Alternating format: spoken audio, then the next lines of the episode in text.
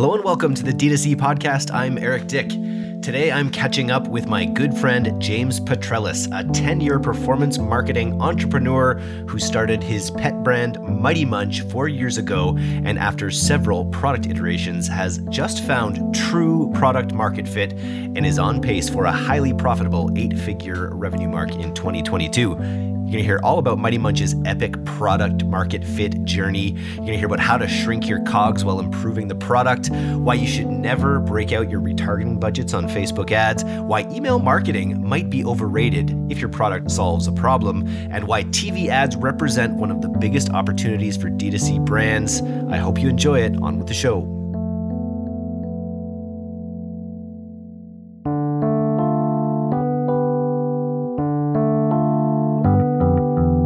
Everyone says creative burns out. It's bullshit. No, it doesn't. If it's a winning campaign and it's working, it's going to keep going and you're going to get a lot more out of it. The issue isn't creative burnout. The issue is bad media buying, bad campaign management. Think about it. Someone runs a creative that works and it works for like two weeks and then it starts performing terribly and everyone's like, oh, you're the creative burnt out. Are you kidding me? There's millions of people that are going to purchase from you and you're still going to be in business two years from now acquiring new customers from people that have never seen your ad before. How is that creative burnt out? It's only burning out if it's being shown to a tiny, tiny audience. That's a media buying problem. If you're narrowing down to a small audience, okay, the creatives are going to burn out. But the answer isn't pump out ten creatives a day. The answer is change the way you're buying media so that you're not narrowing yourself to this tiny audience, right? Like do it properly where you can actually achieve scale. Cohley's content creation and management platform helps the world's top D two C brands enter new channels, reach more customers, and increase conversions through smarter creative that's authentic, made for you, and meets your needs cost effectively. Whether you're a brand marketer trying to grow on TikTok with authentic videos or a performance marketer looking to get more images to test in your ads to improve your return on ad spend, Cohley has the creators and team to shatter your marketing goals. Visit Cohley.com slash DTC, that's C-O-H-L-E-Y dot com slash DTC to request a complimentary consultation and get on the fast track to better content. Mister James Petralis, welcome to the D two C podcast. It's great to speak with you again. Can we start with the Mighty Munch journey? Tell me about how you started Mighty Munch and where it's gotten to today. Absolutely. So um, I've been in uh, the e-commerce space for about ten years and uh, we've done a whole bunch of different things. We started Mighty Munch because we wanted to build a D two C brand that was something consistent, something we can build an asset with, with you know long-term existing repeat purchase customers. Basically build something that we can sell, build a real business and a real brand. Um, because prior to that, we were running like affiliate offers and stuff like that. And there was just nothing solid um, or long-term to come from it. Um, it was good, like we'd make money. If you just want to catch up on James's past, we'll link out to our last podcast that we did at the iStack during the iStack podcast days, where we went into depth on James's interesting affiliate career, his back to the wall story. Anyway, we'll, we'll get more into that. Sorry to interrupt. Was that two thousand seventeen? That was two thousand seventeen. Yeah. Yeah. Yeah. Interesting times. Yeah. So we, you know, we, it can make money. It's just that it's just it's this continuous uphill fight and battle and, you know, it doesn't lead anywhere good. So yeah, we, uh, we started, um, Mighty Munch because we, we just felt like the pet industry was good industry to be in, especially for existing customers to keep coming back and build a loyal, loyal base and all that sort of stuff. Um, my business partner has a dog. I grew up with dogs. We love dogs. Um, we actually initially, I'll, I'll talk about sort of what products we initially thought would work and then how we pivoted. We started Mighty Munch as a dog food company. So it was premium dog food. You probably remember this actually, because uh, when we built it, when we first launched, I was in Canada and we were working from the same office. So they were fun times. Yes. But um, uh, what was your kibble purchase that you made? I remember you were you were talking about like a silo of kibble at one point. Our first ever kibble. It was premium kibble that, you know, we had a custom formula. We had that made, uh, I think I spent sort of somewhere between fifty thousand dollars to one hundred thousand dollars for this first initial order. I think it was a full container, a full forty-foot container. Yeah. It was, yeah, uh, it was interesting. So at the time I thought, all right, cool. Like every, uh, you know, dog needs to eat and a lot of people love their dogs. So obviously there's product market fit, right? So let's just do that and we'll figure it out sort of thing. And uh, my business partner was like, hey, maybe we should just like run some ads or something to a, to a squeeze page first. And let's just see if there's interest and, you know, maybe even just kind of test what our C P As would look like and stuff. And I was like, nah, let's just do it. And then like dive in and then we have no choice, you know, like our back's against the wall. We need to make it work. And that's, you know, my theory, like that's kind of how we, we like to do everything, right? Like just go all in and take the risk, and then, you know, you have no choice. So you're going to do it. So we did that. And, and that was definitely a mistake because it didn't work. Um, it, it, you know, we, we started getting conversions, and, and it was hard. It was really, really hard to get conversions. Um, we had to, we had to basically, you know, like every, everyone probably listening to this that's started an, on, an online brand is, you know, you go through all the troubles. Like how do you, how do you make creatives? You know, you need a video editor, you need to try and get the U G C. Like there's just so many things, and it's hard to get all that to work. So initially it was really expensive and really hard to sort of get conversions coming in, and it, and it was expensive. Um, luckily we had, uh, we had some, we funded this ourselves. Like we had previous, um, you know, like business profits. So we had capital. Um, so we were just pumping capital in, and we're like, eventually it'll be profitable. But yeah. So we kept going, and essentially it was, it was, yeah, it was just really hard to, to make it work. And we kept, we were getting conversions, and our break-even point, I think within a few months of running, we were doing some volume, but our break-even point was like six months down the track, right? So we'd have to have a, you know, the average customer, the average conversion would take six months to pay itself off. And it was like, cool, we can like just pump more capital and, you know, keep it growing, and eventually it'll make profits. And then, you know, you just keep going a little bit more. And as you, you just realize it's just not, a, it just doesn't work, right? Like you'll never actually grow. You need, you need to be profitable straight away to grow. So then while we were fiddling with the funnels, we started uh, introducing uh, supplements to the funnel as upsells, as post-purchase upsells. And they seemed to do quite well. And then I thought I'd try supplements as a front-end offer just, just to see how it goes. And it was way better, right? So we, so instead of fighting an uphill battle trying to sell the food and all this stuff, we thought, you know what, let's just scrap the food entirely and let's switch to supplements. So we tried that, and it, it worked better. It was still pretty hard, but it, it worked a lot better than the food. So, uh, yeah. A lot less in shipping. Yeah, exactly, right? Like COGS, were, it, it, and I'll get to COGS, and it's extremely important. Yeah. I'll get to COGS in a minute. But um, basically, yeah, the COGS were too high, shipping's too high. Um, palatability is a huge thing with dogs. So, you know, uh, there's a percentage of dogs that, it doesn't matter how good the food is, like not every dog will love a particular type of food. So yeah. That's why I have to try a different one. My dog's very fussy. Yeah, so then you lose, so you get churn and all this stuff. So it was, it was like, yeah, it's basically a terrible decision. So yeah, so we started the supplements, and then we just decided, all right, you know what, let's stop the food completely. We donated whatever we had left, which was a, a ton of it, uh, to a bunch of uh, dog shelters around the United States. And that was it. And then uh, switched to supplements. From there, things got better. It still took, like, I mean, we're now uh, into year four of Mighty Munch. And only this year is when we actually made everything work. We're actually profitable. Like, we're profitable uh, on customer acquisition. So we're making profits from day one. And we have a ridiculously good repeat purchase rate. We're doing good volume. We're in the eight figures. Everything now is like really, really good, but it's been a very, very hard journey to get there. And so your biggest mistake was probably buying a metric ton of dog food before you knew that there was great product market fit. That was the first biggest mistake. We've made, we've made a couple, a couple of more major, major, major mistakes since then. Um, that was the first one. The second one was um, our product was a, a supplement in the form of a soft chew. And these soft chews were, the, the COGS were pretty good, but not great. And we were using like a private label company to do them for us and all that sort of stuff. So we weren't like, we were pretty much like, we didn't really have a competitive advantage above anyone else running a dog sup- supplement company, right? So any profit or margin was pretty much in like how effective we were at our marketing. And at the time it was okay. So we we're kind of like breaking even for a really long time. Then we started, uh, we're Australian. Uh, we started selling in the U S, but we thought like we're Australian, we can do the Aussie market probably quite well. So let's let's try Australia. So we did Australia. We focused a lot on Australia. We figured there's less competition here. And um, we, we uh, ended up building our Australian customer base up quite well.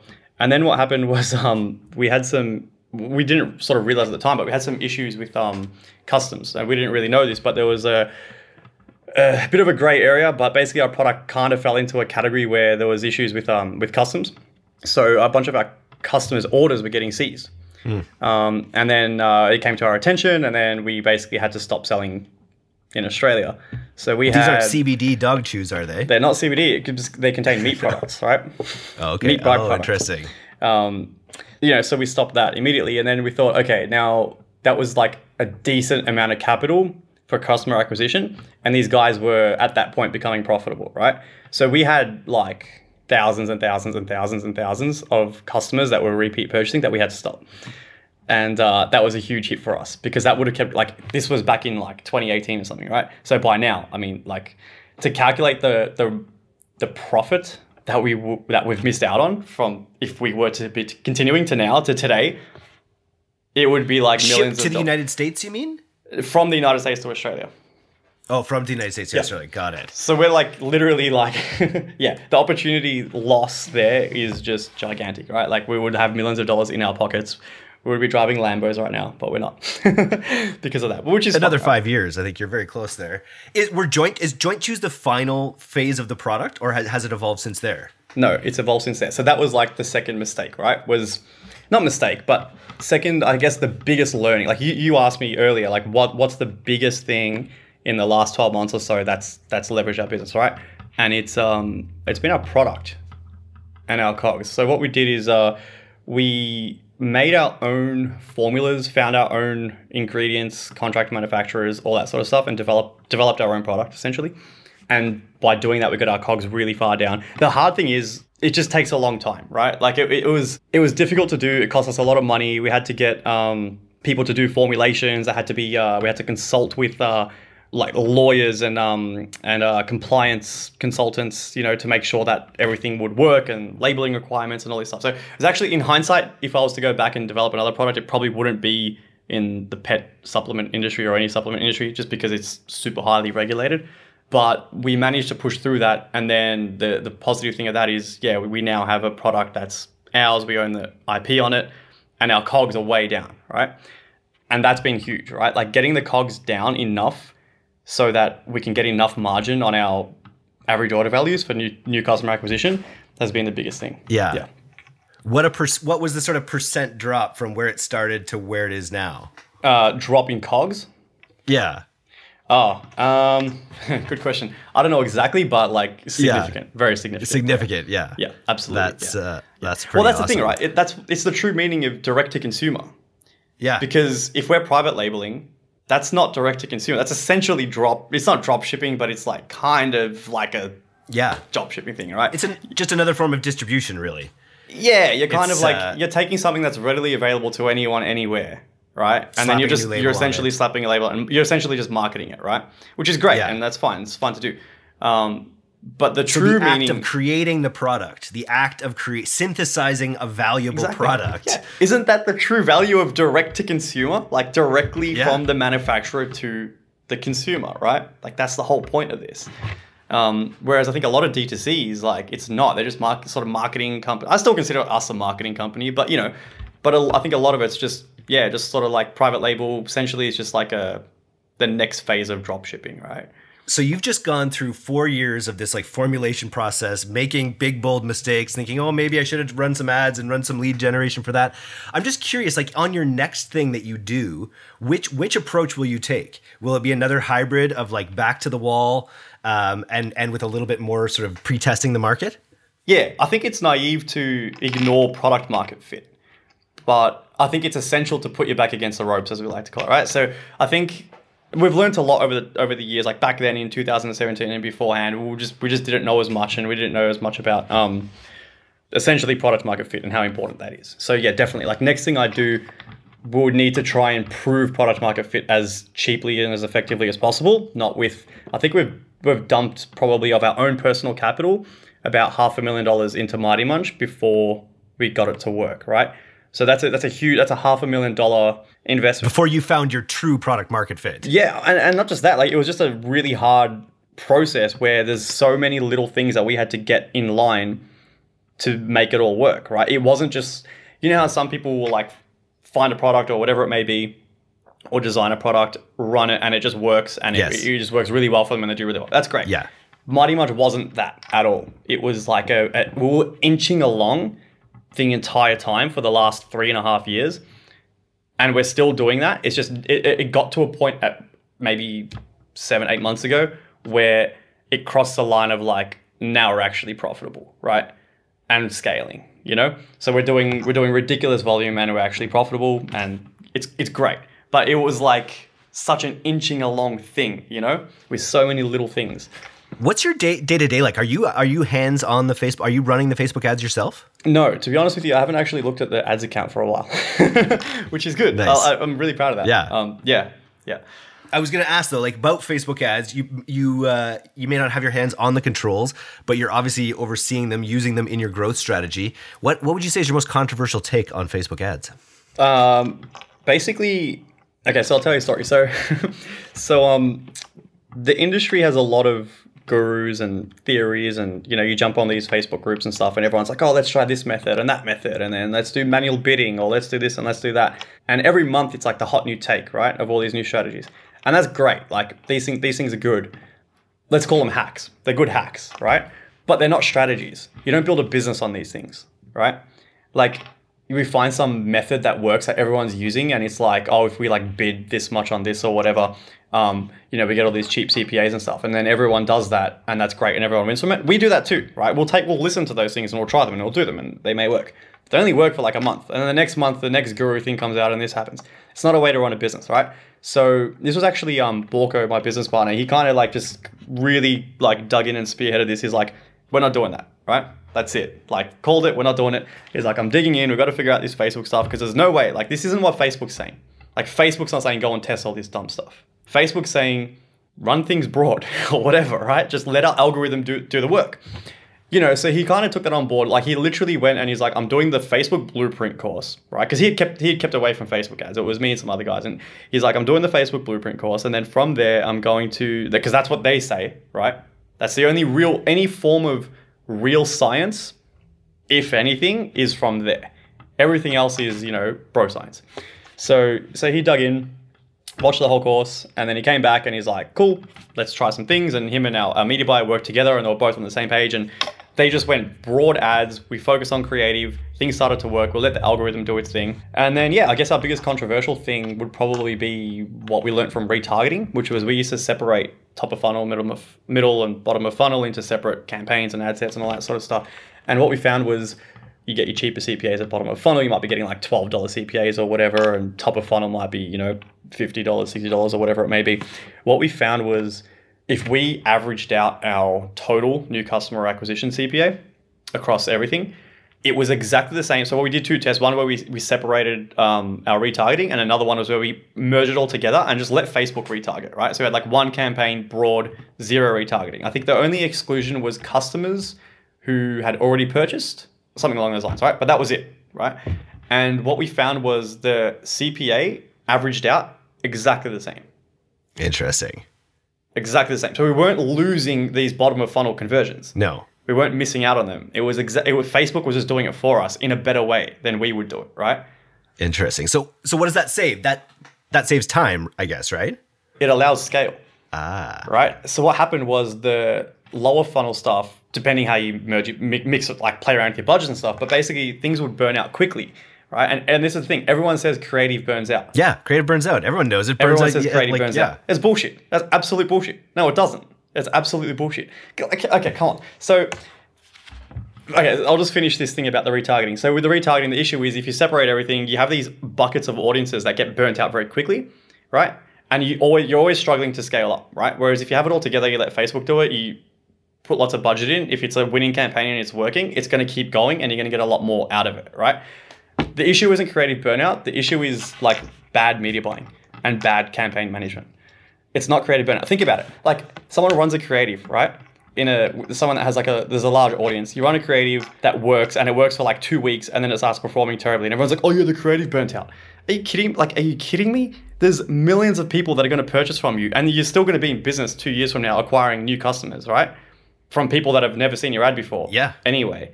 So like, how is that creative burnt out? How is that possibly burning out? How is it possibly burning out? It's only burning out if it's being like shown to a tiny, tiny audience, which isn't a creative problem. That's a media buying problem. And so how many creatives will you run per ad set? Per uh, that, to be specific like that, I don't know. But I think we'd always be running like less than ten, way less than ten. Interesting. Way less than ten. Some of our creatives now we've been running for like a year and they're still going.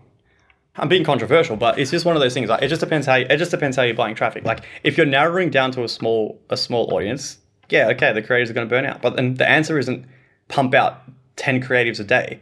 the answer is change the way you're buying media so that you're not narrowing yourself to this tiny little audience, right? Like do, do it properly where you can actually achieve scale. Because otherwise it's just this weird looping thing of like, you're pumping all these creatives, everything's burning out all the time. You're spending all your time on media buying, all your time on creative, right? Like we have we have a team, uh, like, you know, our actual Facebook media buying time spent is probably like a couple of hours a day, if that, right? It shouldn't be like, if you're if you're spending six hours a day on in Facebook as manager, you're doing it wrong. Like you're absolutely doing it wrong.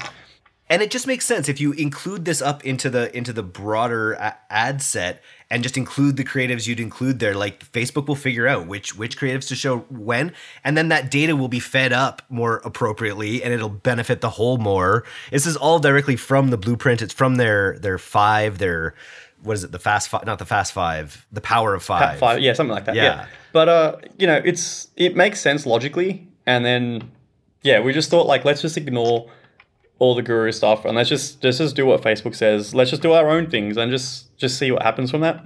And um, that's been huge. Just basically, I, I try really like. I mean, I lo- I read your newsletter all the time. I try to keep myself distance from the the internet marketing community. And I I'm don't get me wrong. I love. I identify yep. like that's how we met the community the most. That's how we met. I've met all my best friends from there. I absolutely love it. Um, but I love it socially.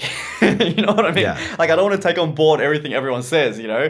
And you can't. Everyone's got value to give. Don't get me wrong. Like these gurus and stuff, they'll say stuff and we'll test it and some of it will work and it's great. And sometimes you'll have a conversation or they'll say some kind of offhand comment and you're like, actually, that's kind of awesome. I can apply that to my business and it will work. It will work great. Um, so no doubt there's a ridiculous amount of value there. But I just think like, um, you know, a lot of people just, yeah, really focus on that next hack in terms of their media yeah. buying or creative type. And, you know, it's just, I don't know. I just don't, it's it's good. It's really good. It's just, it's not the way to, you shouldn't have your business fully relying on that. You need to test. Which may take us to our, well, you need to test, but not just that. You need, you need, you know, you need something that's consistent, right? So what we do is like, if if we can't, okay, so, uh, so Borko, my business partner, with his whole strategy with how we're going to go about Facebook was like, if we can't repeat it, it's not a lesson learned. It was just a hack, right? Mm. So, do you get what I mean? So it's like, how do we get, how do we learn more about how to buy media and how to use Facebook? Is it the only time we'll ever take something on board and put it in our, you know, bank of how to run Facebook is, is if it's repeatable and we can keep doing it forever. And if it builds on the whole. Yeah, because if it's yeah. something that we tested, like with, could we, we used to, you know, throw a bunch of crap at the wall and see what sticks, right? Which is cool. You can do that stuff. Like I said, we still do, but that's not learnings and that's not how you run a business. I think I think testing discipline is something that people have trouble with, is actually just formulating their tests and really sticking to them, making sure that they get, you know, clean results. They're, they're you know, and, and I think that's something that you ex- have excelled with. You've run some other interesting tests. Uh, recently ran a test around your email marketing. Can you tell us about that? I can. We're still we're still in the process of this, but I'll tell you what our, our theory is with email. I think email is awesome. I just think that there's... Um, a lot of cannibalization that happens, and it's different with every business, but with ours being a, a supplement business where we have repeat customers and subscribers and stuff, what we found is we thought we would try not doing email for a little bit, right? Let's maybe try three months, six months. Blasphemy. Let's just, yeah, exactly, right? So so we, we got our product right. You know, we've got our own our own product, our own intellectual property there, really, really, really good product that people love.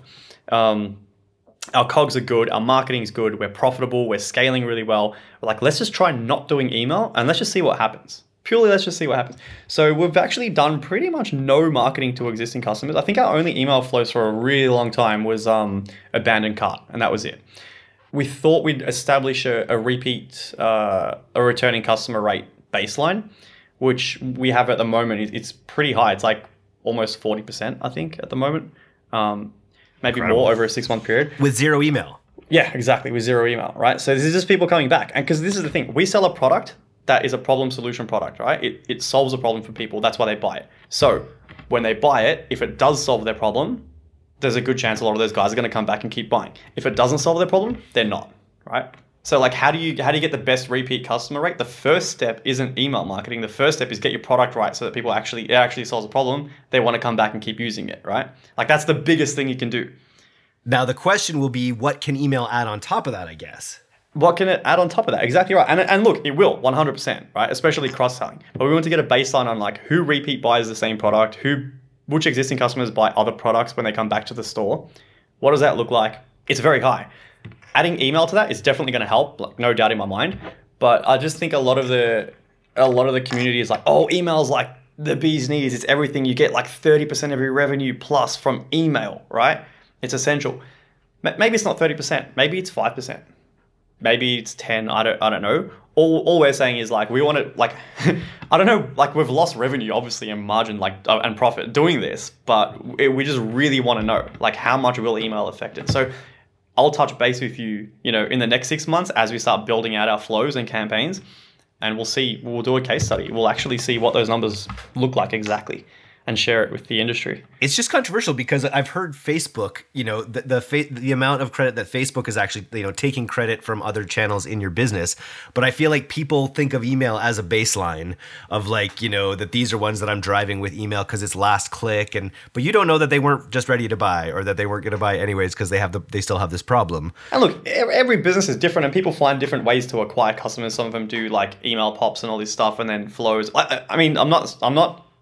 I'm not bagging email. I'm just saying like it's yeah, it's something that um, I feel is overrated, and you know, we'll report back with what with what comes from it. And it just shows you what happens when you've got a product that you've really thought out and that solves problems. That's really, and I hear this again and again in the podcast, like how much easier everything gets when you have true product market fit. It just, you know, if you lead with that and kind of build off of that in a in a cumulative way, like that's the way to go.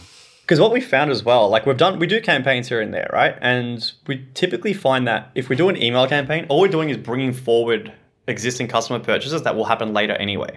That's it. Mm. Um, it's always balanced out so far. So, so far the testing we've done, it's like whether we did the email or didn't do the email, we'd end up with the same, right? Over maybe a longer period of time or over the same period of time? Exactly, yeah. No, over a longer period of time. Because you're bringing them forward. So we do we do we do a campaign, and then over the over those next thirty days or so, our repeat customer rate drops hmm. because of that email. You harvest it. Don't do it. Yeah.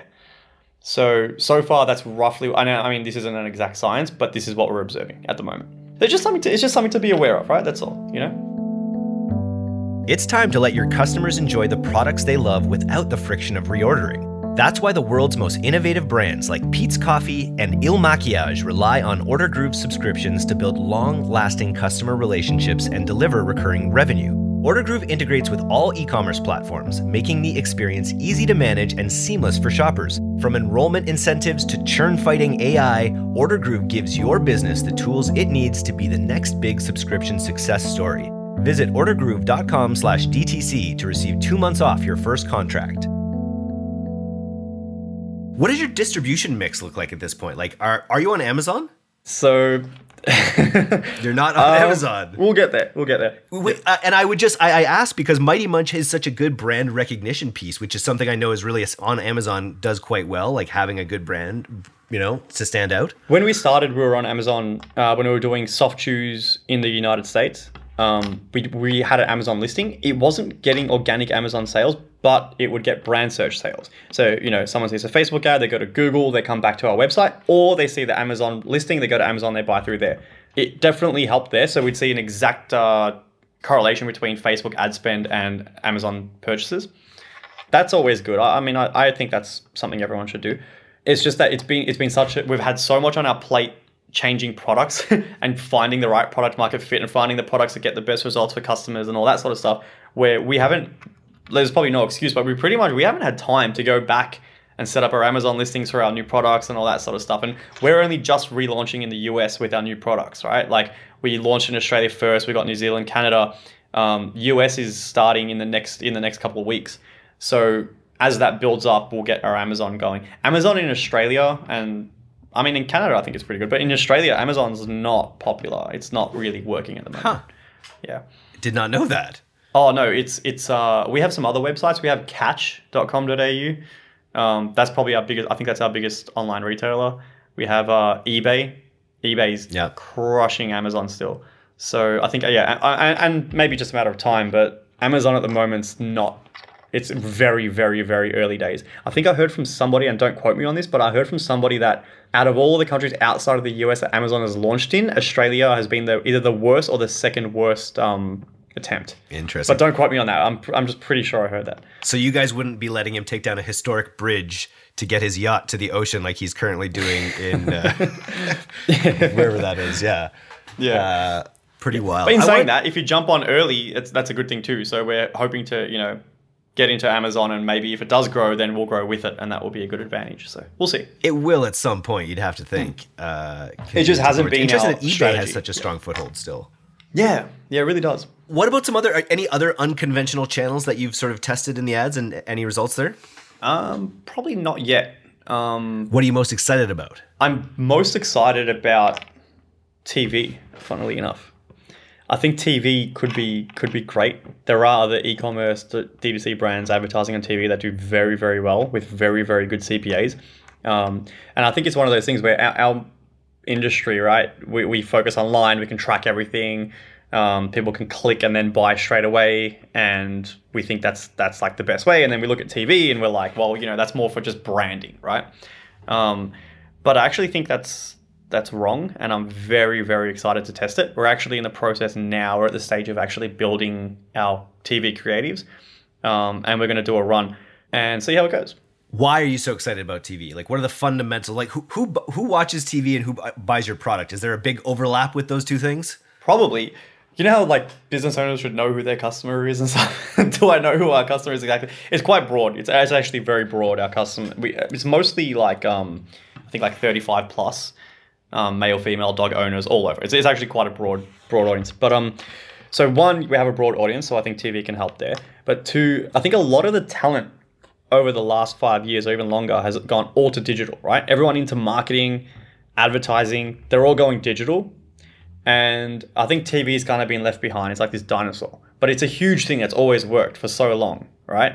So I just feel like giving that a go, I don't know, it might be interesting, because the other thing is, the barrier to entry is very high, or it's seemingly very high. It's seemingly very high, I should say, because you go and speak to a T V agency or a channel directly and they say, okay, cool, you know, you need to spend like fifty thousand to one hundred thousand dollars in your first month for your ad placements. And then you need create, you need to have the creatives done, right? And we'll recommend you to this agency, or we do it in-house or whatever. What do the creatives cost?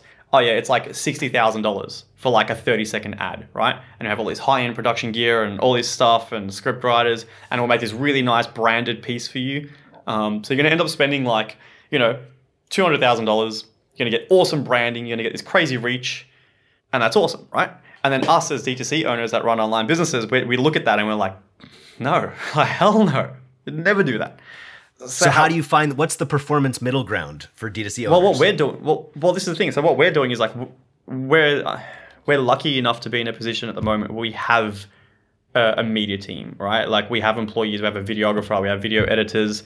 Um, we have a, a ton of customers all around the world, but we also have a ton of customers in our city here in Melbourne. So we actually contact these customers, we interview them, we talk to them, we visit their house. Our video guy goes to their house, and he he speaks with them and records interviews, and uh, you know, gets before and after footage and all that sort of stuff. So we have a lot of that that we use anyway for our Facebook ads. So a lot of that costs, like us being able to produce these videos in house. And I don't think you need crazy studio gear. I think a D S L R and a lapel mic is enough for T V. Right? And again, you're applying some of those online principles of U G C essentially, absolutely, uh, into the T V format, which will be stand out there for people, right? That's what I'm most excited about. Yeah. U G C is rocket fuel. I just, do you know what I mean? It yeah. has to work. It has to work. I don't know. I love it. You wouldn't want to test it first. No, just, no, no just you can't. Unto, it's not going to cost much. I wanted to ask about that. Like, how are you going to one of these big agencies in order to do the buying, or are you calling up your T V station and trying to buy ads? It's similar. Like, I've spoken to an agency and I've spoken to a, a channel directly. Um, Traditionally, the channels would never deal with customers directly, but I think now they're changing, at least in Australia, they're, they're changing and actually building uh, their own like internal sort of agency that manages smaller clients. Um, but prior to, I think, recent times, it was like you had to go through an agency. But yeah, for the buying side, yes. And to be honest, they have they don't they don't know, and it's so it puts you off, right? Like I chat to the I chat to the guy, I explain we're a performance marketing company, right? Like this is what we do. We track everything. It's all about the C P A. I don't care about branding at all, right? And I don't care about reach. It means nothing to me. And then they come back and they talk to you and they present you their they present you their deck with everything, and it's like it's it's actually useless. It means nothing to me, right? So in my head, I'm like, what we're going to do is we're going to produce our own ad. It's going to be a problem solution, proper, you know, direct response, D two C branded type of ad that we know works, that we've tested with millions of dollars on Facebook. So we're going to run that. We're going to get some good U G C. We, we have good U G C. We have lots of before and afters, lots of real good testimonials from our Aussie customers. So we're going to put together some creatives um, and we're going to run them, and we're just going to see what happens. You know, it, you can't you, you can't go to an agency and be like, do this for me, but we want to try and do it, you know, try and do it this way. And, and look, it's it's it's not a crazy risk. Like, it's going to cost, you know, fifty thousand dollars, sixty thousand dollars, which sounds like a lot, and, and it is, but we spend a lot more than that. And that's for, say, a one month's worth of ads, just to get enough of a baseline to see if this is something that looks promising or not. But we spend a lot more than that on Facebook. A lot more than that per month. So so it's it's not a crazy, crazy, crazy idea, I don't think. So next year we could see you on the Super Bowl. Ooh, that'd be fun. Not quite, not quite there yet. But I love I love that T V is something that more and more D two C brand owners are testing, just because it is such a powerful medium. Um, and it is, I think it's such an interesting point that you, you know, you don't have that direct click to conversion experience, mm-hmm. but you know, there's so much value in that organic experience, and there's so much value to all of your ad channels. Uh, I would I would recommend that you be on Amazon before you do T V. Yeah, you know what's funny as well? Yeah, we've focused so much on like landing pages that our actual main site is so terrible that if I ran a T V ad and all this traffic came to our main site, they'd be like, what the hell is this? Like, it looks like a store that does like seven dollars a week in revenue, right? Like, it's terrible. It's like the standard Shopify thing. And it's it's pretty funny. So yeah, I've got a lot of work to do on that, on that front as well. Like, be on all the um, marketplaces, get our website right and all that sort of stuff for all that search traffic to come through properly. What's your biggest goal for twenty twenty-two with Mighty Munch? Um, to be honest with you, I want to get into a position where we can be acquired or sell. Not that we will. I just want to get there. I think we've done so much grunt work and we've gotten to the point where we're in a very strong position, I feel. Like, with a strong moat, it's very hard to bring down what's been bought up just because it took so long. So it's not just some quick win. And I just think that, yeah, I mean, I want to I want to keep growing revenue. We're on a very good growth rate right now. And I think by the end of the year, we'll be um, in the multiple eight-figure range for sure. Like, uh, it should be pretty good. um, and I, I don't know. I, I don't know whether I'd want to sell the business or not. My biggest goal is I want to get into, into the position where we can sell the company, right? But we're actually treating the company like we're not going to sell it, in the sense that we're gearing it to make as much profit as possible, right? So provide as much value to customers as we can so that we actually get profit back. I think that's the only way it works. And that's it, right? So like, we want to we want it to make as much profit as it can. And then if someone at that point wants to talk about buying the company, then we can definitely have that conversation. But what I'm not doing is trying to get as much revenue and growth as possible without the profit, and especially without the profit on new customer acquisition, which I feel is is rare at the moment, right? Like, I feel a lot of people get investment, they pump a lot of money into growth, they're not profitable up front, and it's a bit of a, a bit of a gamble. Um, and I don't know if these owners are actually pulling money out, how much they are and how that works. Um, I want to learn more about that. If anyone wants to talk about that, hit me up. But um, I just think that, yeah, like, just build it for profit, right? Yeah, and then you're in so much of a better position, because then if someone coming in wants to buy it, they, you know, you're in this, you're in such a more powerful position. You know what I mean? Because you're you've built it for this for this lifestyle, and to, you know, to, you know, grow the the lives of your employees and your, you know, your partners and and all of that. Definitely, but that's the thing, right? Like, I almost feel like if you want to get acquired, I don't know if there's this bubble going on or or there's too much capital available, but I feel like the, I feel like if we actually wanted to sell or get acquired, we should focus on revenue, right? Revenue and growth, and forget about profit. And then we'd probably sell for a higher multiple, right? Maybe, I don't know. But it's just one of those, it, I just, it doesn't sit right with me. I'm, I feel like a real business makes profit. Someone acquiring a business wants to see that profit and that it's funding itself and that it's growing. I, I, I don't know. Honestly, I don't know. I really don't know enough about it. So this year I, I want to educate myself. I want to speak to people that buy D two C brands, people that have sold D two C brands. And I just want to learn. I'm I'm super like amateur at this. I really, really want to know how that whole thing works. Oh, I've, I've got some connections for you. Oh, that, that would be excellent. Excellent. But I'm just treating every day like it's our own business and that we're going to keep it forever. and that it needs to make profit. And the only way to do that is to sell a good product so that people come back and keep buying and it actually solves a problem. So that's our, that's just our biggest focus. It's so great to just hear about your evolution, because you've been a marketer, as you say now, for over ten years. You've sold a lot of things. We've both been in the affiliate space, and the affiliate space is all about like, you know, making the marketing do the work, making your landing pages do the work. And for you to evolve to this point where you whittle down to finding like a bit of a silver bullet product market fit, right? And then letting that do so much of the heavy lifting to the point where you can sit back and say that you're not even going to test emails or Amazon and still see this great, you know, growth to uh, eight figures. It's, it's impressive. Don't get me wrong. It's, it's definitely still like the marketing is obviously super important. And I'm, and I'm not going to lie. Like it's the little inching increments of marketing optimizations that we've done in terms of our funnel, our pricing, our cogs, our creatives, everything. Your landing pages, everything. Yeah, landing, yeah. But, but what I was more getting at is like the base needs to be good to start with, right? Otherwise, it's, yeah, house of cards, which we've had twice. And this is version three of Mighty Munch, right? So it's like no more house of cards stuff, no more quick wins. It's going to take a while. We accepted that and let's just do it, you know? But you got it now. You've got the foundation set, it sounds like.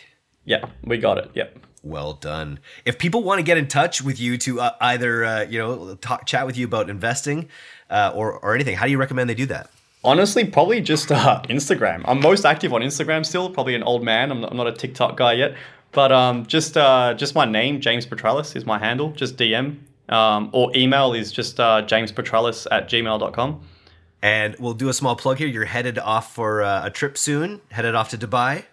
I am. Yep. Super excited. First time traveling in two years. Been uh, locked down in Melbourne for a while. So uh, yeah, absolutely cannot wait. I've already packed. Usually I pack like that morning, but I've packed like two weeks in advance. Uh, shout out to Affiliate World for this, uh, what will surely be an amazing event of all these people that you like to hang out with, but don't always like to listen to exactly all their ideas. No, I love listening to them. don't, but uh, absolutely. But yes. Yeah, super excited. It should be like a big reunion for all internet marketers around the world. So nice. Well, I will catch you at the next one, sir. Sounds good. Thanks so much for listening to today's episode. If you're not a subscriber to our newsletter, you can do that right now at direct to consumer, all one word, dot co. I'm Eric Dick, and this has been the D two C Podcast. We'll see you next time.